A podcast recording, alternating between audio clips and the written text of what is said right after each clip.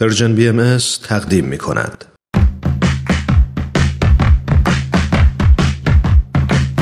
نقطه سرخط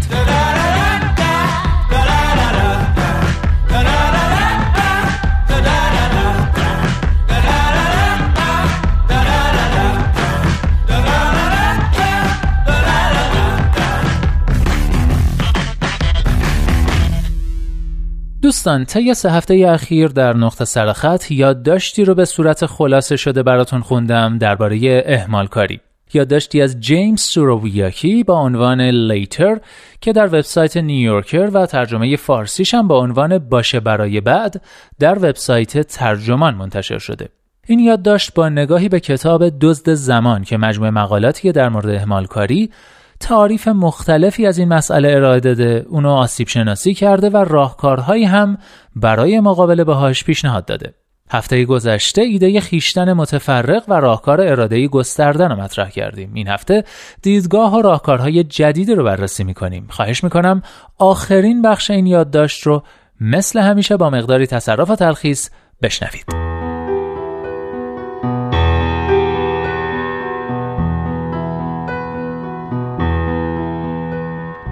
البته همه صاحب نظران دزد زمان هم موافق اتکا به اراده گسترده نیستند. مارک وایت یک استدلال ایدالیستی مطرح می کند که در اخلاقیات کاربردی کانتی ریشه دارد. وقتی بپذیریم که اهمال کاری یعنی ناکامی اراده باید به جای تکیه بر کنترل های بیرونی که زمین ساز نقصان بیشتر اراده اند به دنبال تقویت اراده برویم. چنین اقدامی ثمراتی هم دارد. جدیدترین پژوهش ها حاکی از آنند که قدرت اراده از جهاتی شبیه ازوله است و می‌تواند قویتر شود ولی همین پژوهش ها می‌گویند که مقدار قدرت اراده اکثر ما محدود است و به سادگی مصرف می شود. در یک مطالعه مشهور افرادی که از آنها خواسته شده بود تا از یک وسوسه موجود چشم پوشی کنند مثال این مطالعه یک بسته کلوچه شکلاتی بود که حق نداشتند به آن دست بزنند. در مقایسه با افرادی که اجازه داشتند کلوچه بخورند سختتر می توانستند به اجرای یک تکلیف دشوار ادامه دهند. عطف به این تمایل منطقی است که برای مساعدت خودمان اغلب به طور شهودی بر قواعد بیرونی تکیه می کنیم چند سال پیش دن اریلی روانشناس دانشگاه امایتی در یک آزمایش جذاب به بررسی یکی از پایه‌ای ترین ابزارهای بیرونی در مقابله با اهمالکاری پرداخت. ضرب ها دانشجویان کلاس باید در طول ترم سه مقاله تحویل می‌دادند و می توانستند یکی از این دو روش را انتخاب کنند. ضرب های مجزا برای تحویل هر یک از مقالات معین کنند یا هر سه مقاله را در انتهای ترم با هم تحویل بدهند. تحویل زود هنگام مقاله ها هیچ مزیتی نداشت چون همه آنها در انتهای ترم نمره می گرفتند. اما تعیین ضرب العجل یک هزینه بالقوه داشت چون اگر آن را رعایت نمی کردند نمرشان کم می شد.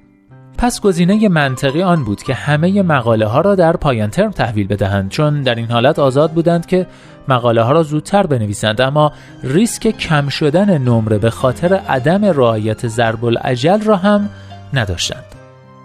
با این حال اکثر دانشجویان تصمیم گرفتند که ضرب العجل های مجزا برای هر مقاله تعیین کنند. دقیقا به این خاطر که می‌دانستند در غیر این صورت بعید است کار روی مقاله را زود شروع کنند و در نتیجه ریسک آن وجود داشت که نتوانند هر سه مقاله را تا پایان ترم تمام کنند. این نکته جوهره اراده گسترده است. دانشجویان به جای اعتماد به خودشان بر یک ابزار بیرونی تکه کردند تا خودشان را وادار به انجام کاری بکنند که واقعا میل به انجامش داشتند.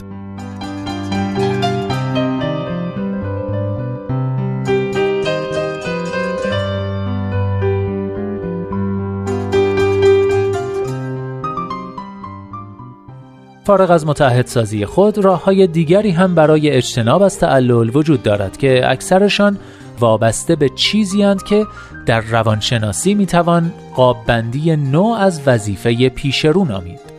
یک دلیل اهمال شکاف بین تلاش تلاشی که اکنون لازم است و پاداش پاداشی که شاید در آینده نصیبتان شود است. پس پر کردن این شکاف به هر طریق لازم مفید است. چون به تعویق انداختن وظایف نچندان معین که ضرب های طولانی مدت دارند ساده تر از پروژه های متمرکز و کوتاه مدت است تقسیم پروژه ها به بخش های کوچکتر و تعریف شده تر مفید است. به همین دلیل است که دیوید آلن معلف یک کتاب پرفروش مدیریت زمان با عنوان به سرانجام رساندن کارها تأکید زیادی بر دستبندی و تعریف دارد. هرچه یک تکلیف مبهمتر باشد یا هرچه به تفکر انتظایی تر نیاز داشته باشد احتمال آنکه تمامش کنید کمتر است یک راه دیگر برای آنکه احتمال وقوع اهمال کمتر شود آن است که تعداد گزینه هایتان کمتر شود وقتی افراد می ترسند که گزینه اشتباهی را انتخاب کنند غالبا در نهایت سراغ هیچ یک از گزینه ها نمی روند.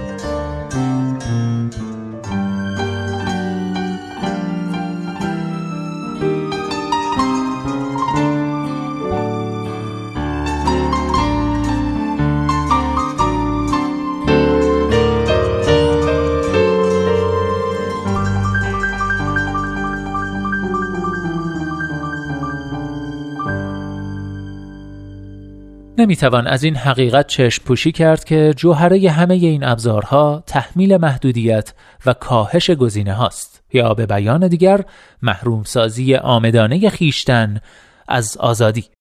ویکتور هوگو عادت داشت برهنه مشغول نوشتن شود و به پیش خدمت خود می گفت لباسهایش را قایم کند تا وقتی که قرار است مشغول نوشتن باشد نتواند بیرون برود. ولی پیش از آن که به سمت غلبه بر اهمال بشتابیم باید به این هم فکر کنیم که شاید بهتر باشد به این تکانه روانی اعتنا کنیم. مارک کینگول فیلسوفی است که این نکته را با تعابیر وجودگرایانه گفته است.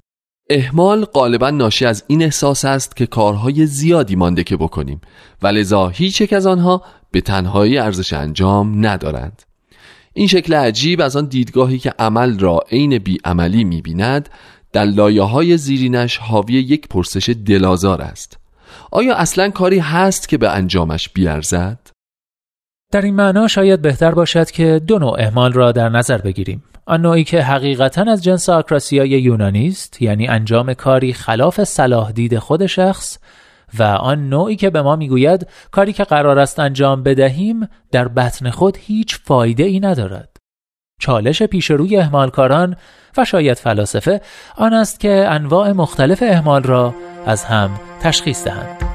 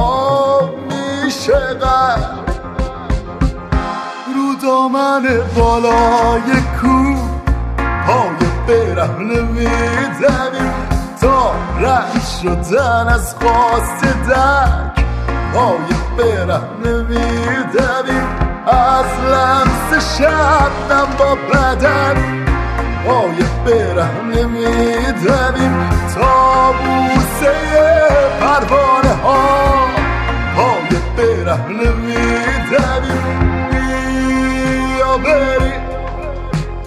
یک جای دور میشم برا سنگ سبور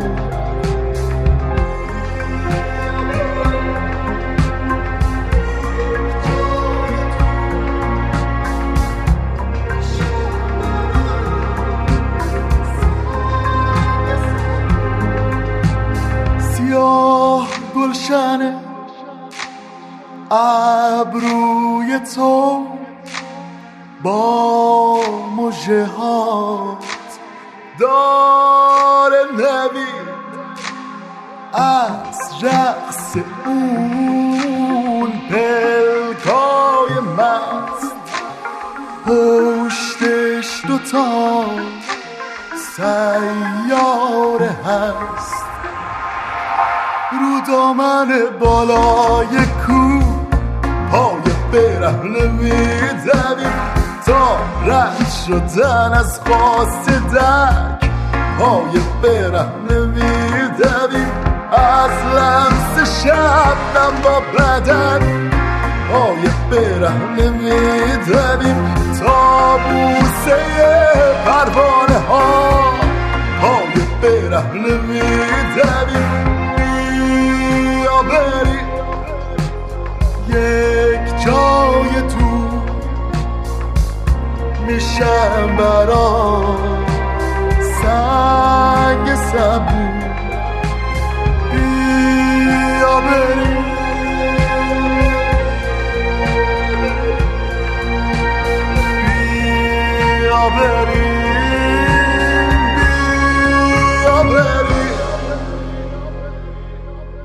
اینجا ایستگاه مهر و دوستی است رادیو پیام دوست. بیا بریم رو شنیدید کاری از سام گوهربین. ملودی و ترانه این قطعه رو خود خواننده نوشته و تنظیمش رو هم مجید کازمی بر عهده داشته.